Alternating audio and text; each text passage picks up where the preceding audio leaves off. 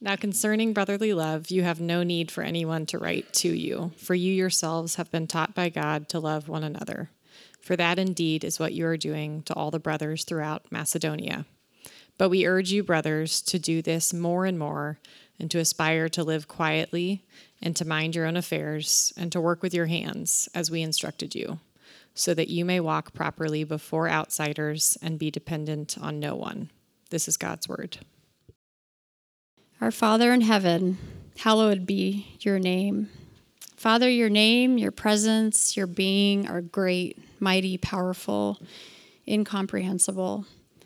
You are all wise, all knowing, and will forgive that ringtone that just went off. Your understanding is too complex and wonderful for us to possibly cherish. You deserve all of our praise and attention. Your kingdom come, your will be done on earth as it is in heaven. Father, I pray that we would invite you onto the throne of our hearts in this very moment.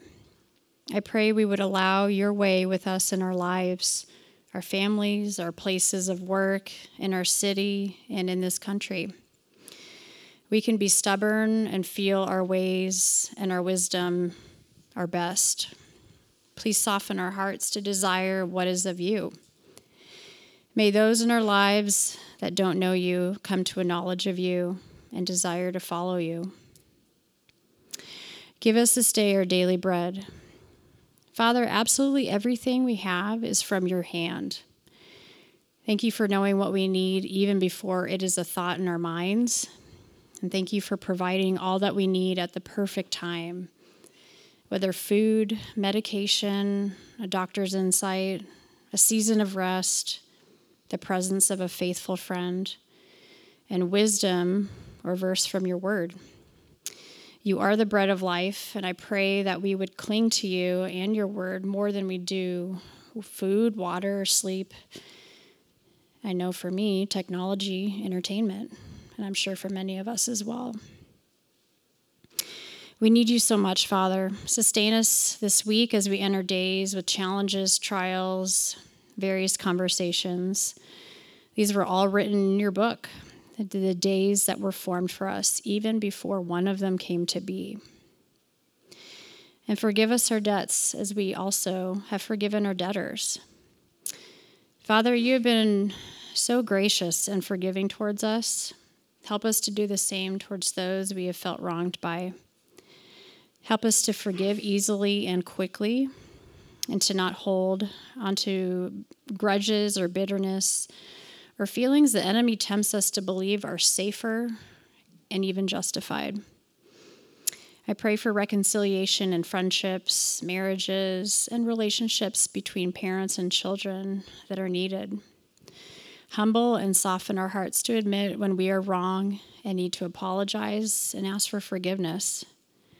I pray for each person here for the fruit of the Spirit love, joy, peace, patience, kindness, goodness, faithfulness, gentleness, and self control. And lead us not into temptation, but deliver us from evil. Father, will you surround us with a presence, with your presence to protect and lead us? You know the ways that each of us struggle. I pray your Spirit's voice would be loud and strong within our hearts louder than our own voices and our own thoughts. I pray for your armor for each of us as well that belt of truth, the breastplate of righteousness, the shoes that bring the gospel of peace, shield of faith, the helmet of salvation, and the sword of the Spirit, your word. And may we be in prayer at all times throughout this week, seeking and acknowledging you and your presence within our lives. For thine is the kingdom and the power and the glory forever and ever. Amen. All right. Thanks, Michaela. Um, I need to make a couple statements before I, uh, before I continue. Uh, this is just a quick demonstration of the gospel. Louis, we forgive you for the phone. It's all good, man. Um, on the flip side, Sarah, I, I turned the microphone off. I'm sorry. So, you know, confession, forgiveness, trying to you know, the left and right hand of the gospel, doing what I can. All right. Um, if you guys would, just pray, for, pray with me for a quick moment and we'll get, we'll get crack a lack in here.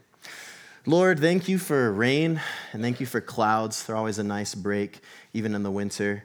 Um, God, I just pray that uh, you would be a blessing to everyone here through the message that uh, I guess you and I have just been kind of connecting to work on this week.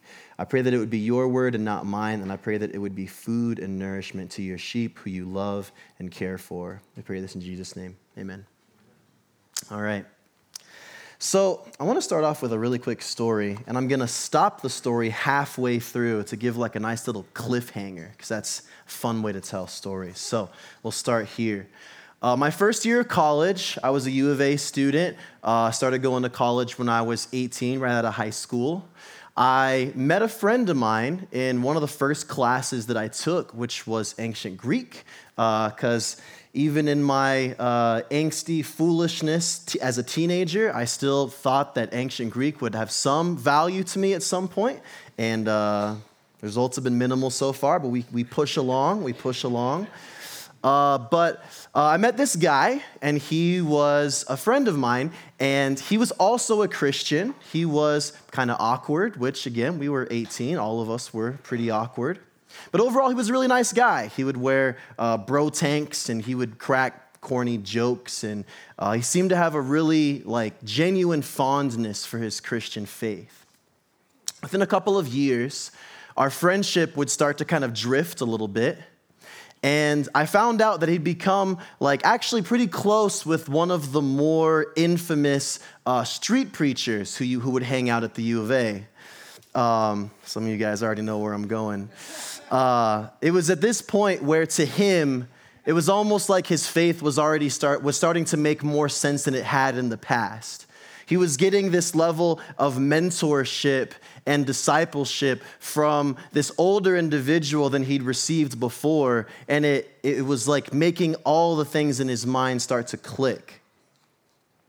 He, he believed that not only did he hold this new truth and understanding of the Bible, but he had a strong and necessary need to preach it to the rest of the world.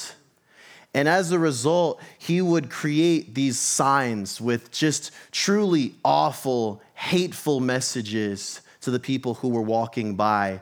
And he would yell at people, um, just kind of using all kinds of insults and attacks, um, speaking of hellfire and calling them names. Now, I would continue to see him on campus, and I, I, I wasn't going to pretend like I never met him. And so when I had the opportunity, I would, I would try to engage him as a friend. I would, obviously, I didn't agree with any of his practices, and I thought what he was doing was really toxic and, and, and inappropriate, but I still wanted to use whatever semblance of friendship we had. And so we would have conversations, and I would say, like, dude, like, at, at the very, very, very best case scenario for you, your, your, just, your, your technique is completely sloppy and hateful and inappropriate. At worst, you're preaching false things about God and making people more like offended by him than they need to be. And I remember we would sit down, we would have more conversations, and he had his like older mentors who were also notorious preachers from all around the country who would also engage in these conversations. And the consensus that I got was this if you're going to preach, you have to be confrontational. This is what I heard. We need to startle people in their sensitivities. We need to startle them and make them upset. Because in his words, and he, he would twist what Jesus had said about his gospel, is he said, Look, Jesus said that our good news would be rejected. So if we're not giving the people something that they reject, then how do we know what we're giving them is true? The way that we preach good news, he would say to me, needs to be offensive, jarring. So, We'll leave it there. Now we'll zoom forward to our passage for today, which we find in Thessalonians. Now, if you've been with us for a few weeks, you know some of the background, but I'm still going to try to catch, catch everybody up. We've been going through the book of First Thessalonians, which is a letter that the Apostle Paul, who was a very key leader in the early church, wrote to this church in Thessalonica. It's a very, uh, it's a very nice, just $10 word. Just rattle it off to your friends at parties. I'm sure they'll be impressed. And uh, Thessalonica was a, was a city in Greece that was a big cultural hub and had a good number of Greeks and Jews and others there. Just a lot of culture and vibrance to this city. Now, Paul had visited the church and had helped them establish, but then, due to many, many circumstances, he was unable to stay connected to them. So, the best thing he could do at this point was just to write to them. And in this letter, he's writing and he's encouraging them because they're going through hard times. He's also kind of checking them on some things that they're doing not so well or inappropriately. And ultimately, and one of the things that we're kind of building to in this sermon series is he talks to them about the return of Jesus, which if we're Christians, like that's a really like deep cornerstone to our faith. This idea that Jesus didn't just float off to heaven to, you know, to never be seen again, but that he's actually coming back to correct all of the wrongs that the fall has, um, you know, kind of ravaged on the world that we live in. And so in this passage specifically, Paul is saying, you know, hey, like, I, I don't even need to tell you about brotherly love. You're actually doing a great job loving each other.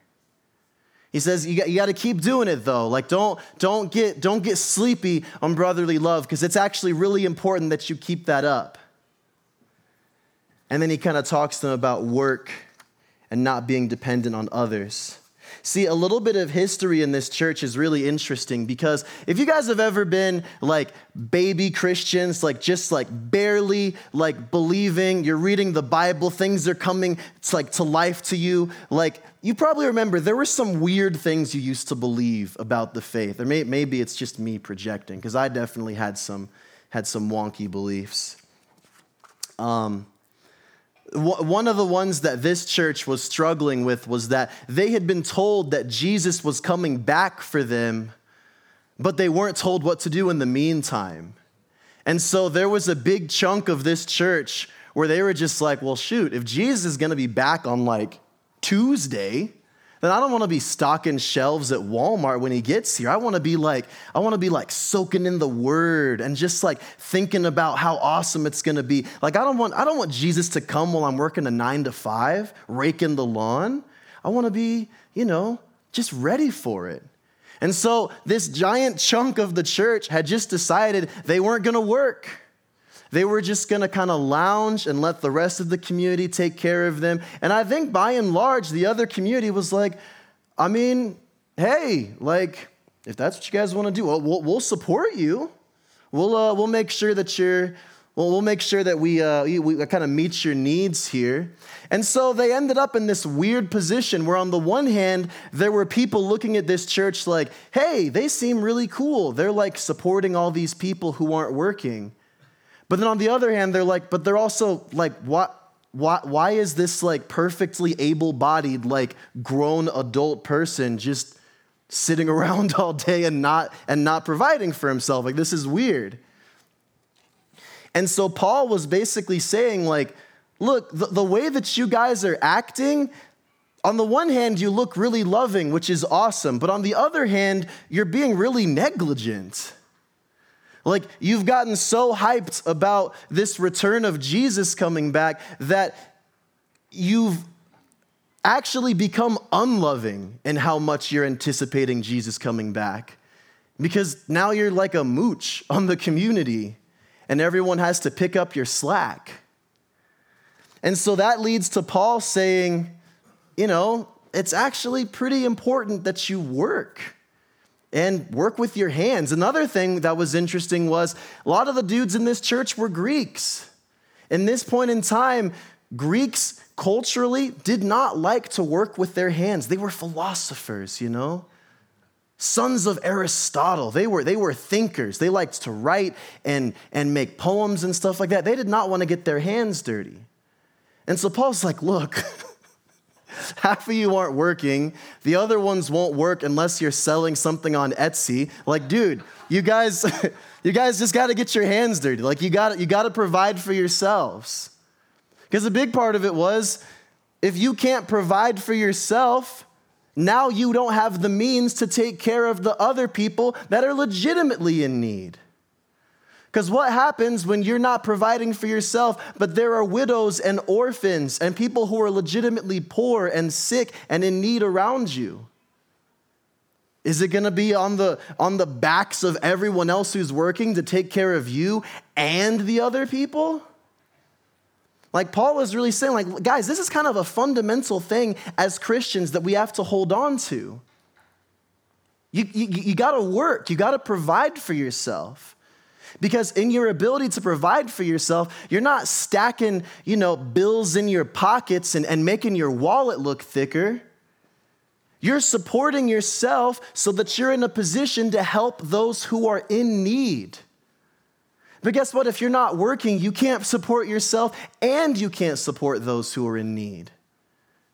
You're placing an unnecessary burden, and it's not loving. What's interesting is like we, we look at this passage and it looks like Paul is saying, love one another and also work hard. But what he's actually saying is, love one another and also love one another in your labor. It's just love two times. It's just that same idea repeated. So Paul says in response, Look, you guys need to grow in love for each other. You need to learn to live quietly and work to take care of yourselves and those who are in need. And so here's the thing looking at this passage, this, an easy takeaway could be um, get a job. Like this could be get a job, the sermon. Um, and we could, yeah, we could talk for 45 minutes about like, you know, work hard like get your nine to five like you know don't take too much sick time like that could be the title of this sermon too but that's not that's not really the direction that i that i think we need to go in this because I, I don't think that's the direction that paul is going in I think now, don't get me wrong, I think that for some that might be a relevant takeaway. Um, you know, I hate to say it, but, you know, Peter, if you've decided to quit your job because you're just really excited about Jesus coming back, man, you, you got, got call your boss back, man. Like, I, I'm sorry. Like, you might need to go back. So, where it's relevant, it's relevant. But I think the larger point that Paul is trying to make here is this our love is loud. Our love is loud. Paul says it himself in this passage. He says, Hey, you guys are doing a great job of loving one another. But let me just encourage you to keep doing it and to not slow down and to actually love each other more and more. Like, that's actually his prayer when we go back to chapter three that Andy was in last week. His prayer for the people of this church was that they would grow and like increase in the love that they have, both for the people inside the church, but also for those outside the church. There's a strong emphasis here on love, which, you know, as Christians is not certainly not a foreign concept to it. And it's not just because love is the fulfillment of God's blueprint for humanity, even though it is. And it's not just because our love is a reflection of our God who is love and loves us, even though that's also true but it's because our love is loud. Our love is inevitably going to be a poster for the good news of Jesus to the outside world. I, I was reading an article earlier this week where uh, this Christian musician was being interviewed, and he said, I heard someone say that the biggest, loudest gospel you ever preach is the one that you live. Like you can, you can talk, preach, be super eloquent, to everyone you know. You can have that megaphone and just preach the best, most eloquent, articulate gospel in the world. But If your life doesn't match that, that's what people are really going to hear.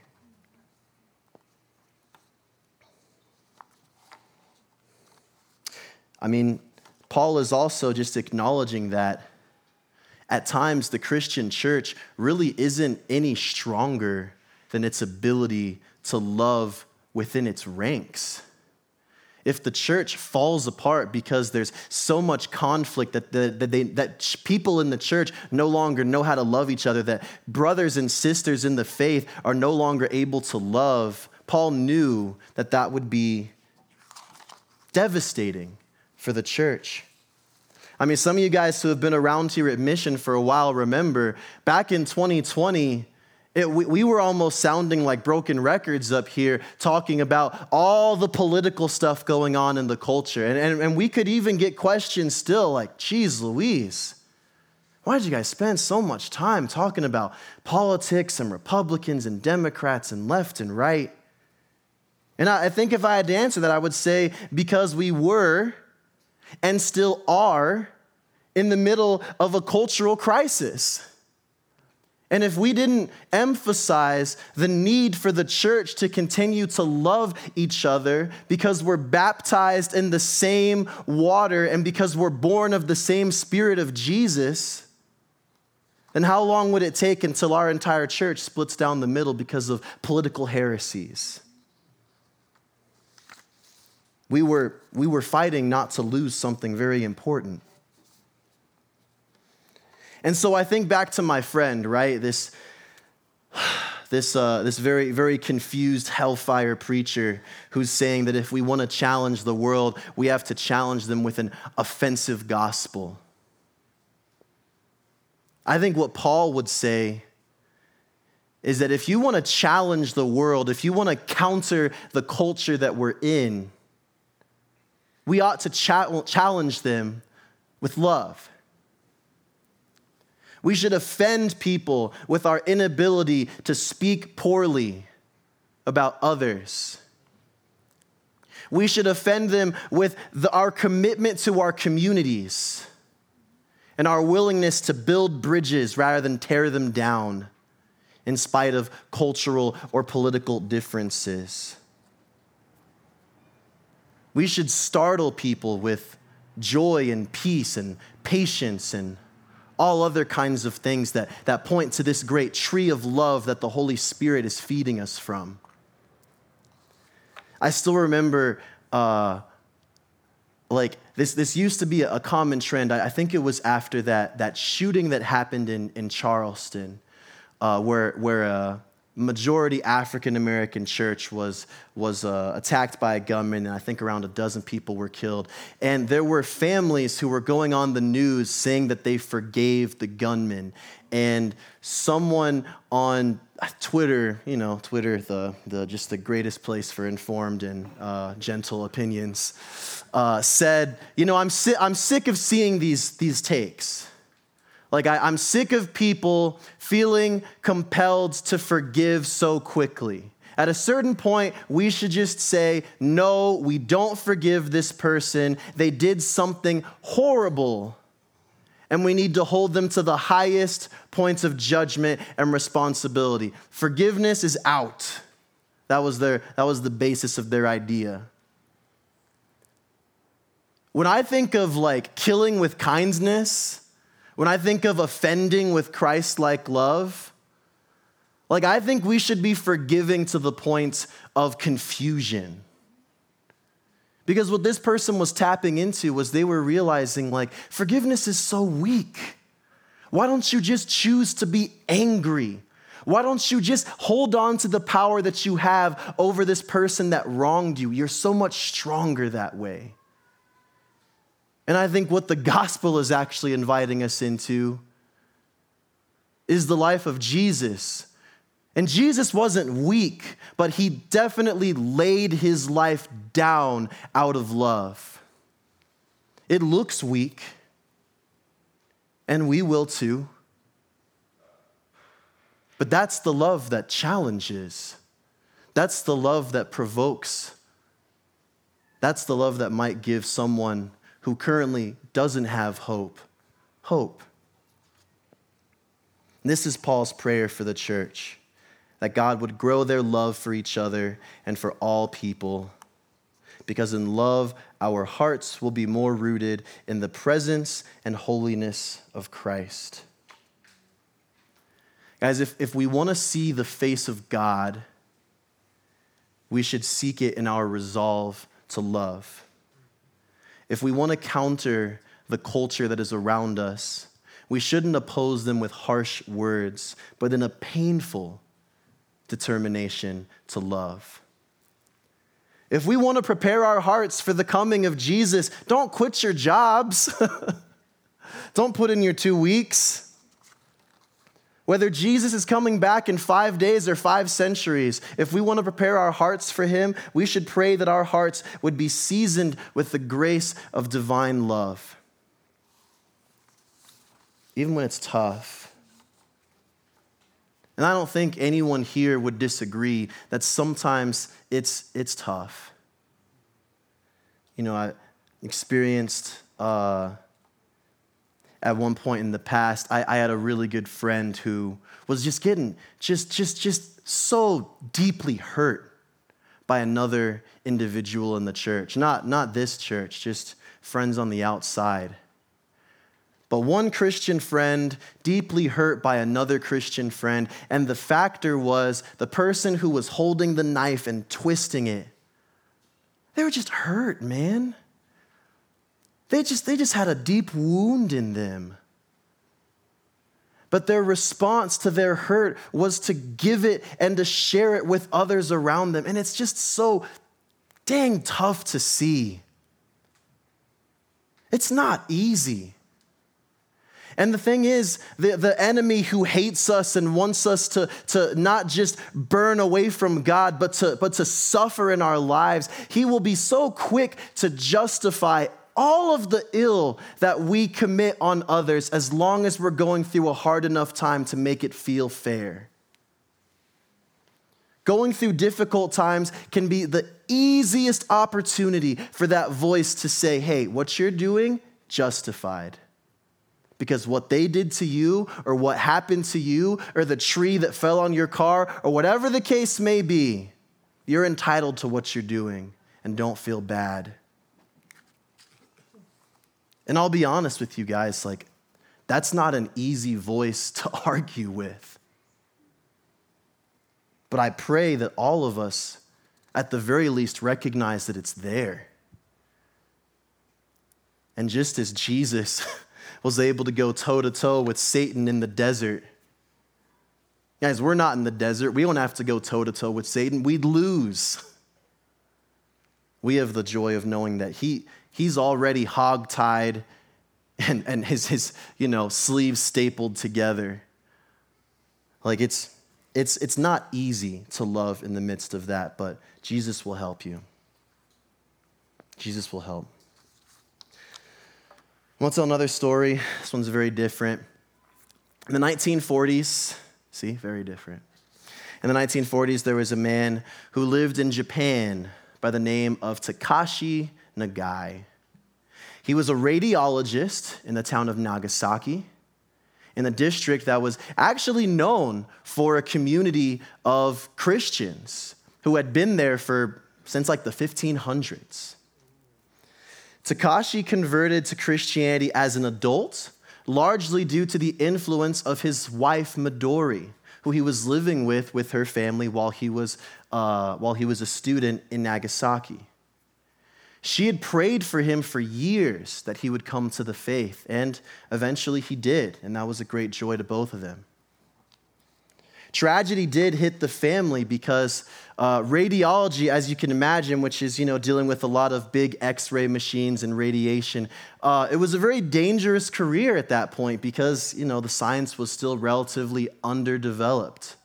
And Takashi actually contracted leukemia because of his proximity to, the, uh, to dangerous radiation. But in one of his journals, he was optimistic because he thought, even if I'm, sl- even if I'm dying, like I have the hope of my faith and I have my wife by my side. And then on August 9th, 1945, Takashi was working in his hospital when the city of Nagasaki was struck with an atomic bomb. His wife was killed instantly. On top of that, roughly 30,000 other people in the city were killed instantly. And 8,000 of the 10,000 Christians in that city were also killed. At this point in the story, it'd be easy to say, you know, and he shrugged it off and he said, you know, the Lord gives and the Lord takes away. But that's not true. Takashi mourned, and he mourned for a very, very, very long time. In the aftermath of these attacks, his leukemia had significantly gotten worse because of the radiation from the attack, and his health had taken a steep decline. And yet, he was determined to dedicate the rest of his life, however strong or long it would be, to love. And so he loved his children, and he spent time with them as long as his strength would allow. And he loved the fellow survivors of his community, and he would gather their stories and write them down so they could be commemorated and preserved. He loved the science community because he, he continued to document the ways that the radiation was interacting with his body so that the world could learn the effects of radiation sickness firsthand. He loved the, the, the, world around him because he was studying how the radiation was interacting with the plants and the wildlife right at ground zero, just to see what effect it would have on the local ecosystem. He loved his town as he lobbied and helped to rebuild the community that, been, that had been destroyed. And he loved the church. And he would write essays and poems. He would write entire books encouraging peace from the aftermath of an atomic wasteland. And he would pray, and he prayed deeply. Now, a story like his is noteworthy because it was in the aftermath of one of the most gruesome eras in human history. In World War II, millions of soldiers and civilians were killed horrible crimes against humanity were being committed on basically every continent. Genocides were happening. Even here in the States, which we love to paint as the, as the, the right hand of God during World War II, was still very, very guilty of forms of oppression and just fear of outsiders. In the aftermath of a world that spoke in fear and explosions and violence. This man, Takashi, spoke in poetry, and he spoke in research, and he spoke in prayer. Now, this man's life was quiet, but his love was very loud. Not because he was great, but because he was reflecting the beautiful love of God a God who he loved and a God who loved him tremendously until the day that he died and went to see him face to face. And one day, the love of Takashi Nagai will ring louder than the bomb that destroyed his city. And on that day, everything will be made new. But until then, until that day, we will follow our friend's lead. I pray that each of us, myself included, would commit ourselves to a life of quiet, humble, working love. Pray with me. Uh, Heavenly Father, I, uh, I thank you for Paul's letter to the Thessalonians. I thank you for this encouragement that still just has so much significance to us today. I pray that we would love each other well, and where we fail, and we often do, that we would not shame and scold and harm ourselves, but we would lean on your perfect, perfect love and your goodness. And uh, help us to love. Help our hearts to grow in love. Love for each other, love for our families, love for our communities, love for Christians, and love for people who are outside of the faith.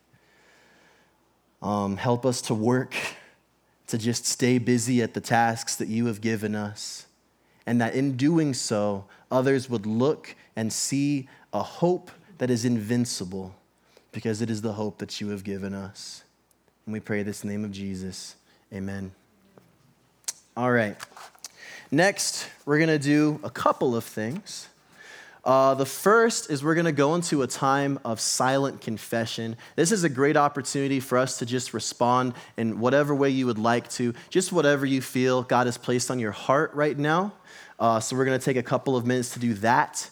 As we respond, in addition, we're going to have uh, the Lord's Supper. Uh, we're going to have Mike and Josh and uh, Kendra leading us in musical worship, and then we have the opportunity for uh, financial giving with the tablet in the back? Question mark. we'll see about that. Um, but if you want to give, you know, feel free to ask around, and we'll we'll make sure you can. Um, I want to say it's easy for any any sermon to come across like like a do better message. Like you walk away and you say, "All right, I've got my list of things to do. I'm to work on this." Like I, I don't want every Sunday or any Sunday to, to look like to look or feel like I just gave you a bunch of new week resolutions for you to go and, and work and, and please God with. Like, ultimately, and this is why I love the beauty of the Lord's Supper, is that when, when we come, when, when we as Christians, people who believe in Jesus, even if it's just this much, when we come and receive the Lord's Supper, this is not us affirming our promise to be the best and brightest and most perfect Christians possible. It's actually us remembering that even on our best days, we couldn't and so Jesus did it for us. And that salvation is never a ladder that we can climb, but it's a gift that we've been handed from the heavens to the lowest place that we found ourselves. And it's a blessing. And so when we take communion, and I invite anyone to take communion with us, as long as they have, like I said, just that baby, baby seed of faith, even if it's for the first time today, I'd love to invite you guys to come take the Lord's Supper because in it we remember that Jesus, as one of the people, as one of the, uh, the persons of God, like we talked about in the kids' message, felt lonely on our behalf. Jesus felt pain and suffering on our behalf out of great love and compassion for all of us in a time when our hearts were incapable of doing anything good for him. And so when we take this, we remember that Jesus loves us. We remember that Jesus, through the Holy Spirit, is present with each of us everywhere we go. And we remember that there is a time to come, which Paul was promising to the Thessalonians, when we would sit across a table face to face with Jesus, and we would break bread, and we would drink wine, and we would have a good time. So, um, so, yeah, we're going to go into our, our time of confession, two minutes of silence, and then afterwards, please join me at the table if you will. Let me, uh, let me start our prayer off real quick. Father, uh, Lord, we, we come to you every week and every day knowing that we are uh, just not what we ought to be. We know that we drop the ball. We know that we do things that we're not supposed to or that we shouldn't. We know that we don't do the things that we should do. We know that our thoughts are often really lousy, really reactive, really hateful, really frustrated thoughts. We know that at our core of cores, um, we still feel very selfish. But also, God, we believe that your love and kindness has placed in us um, something that, that can't be tarnished or changed. We believe that you're making us new creatures and that every day we're a little bit more new than the day before that.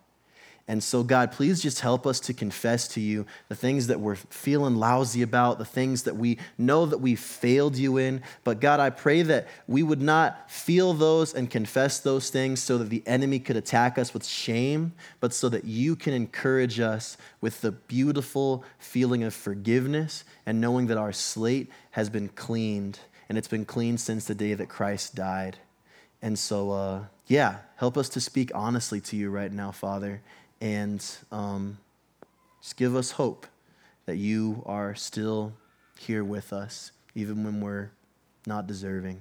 Please help us pray.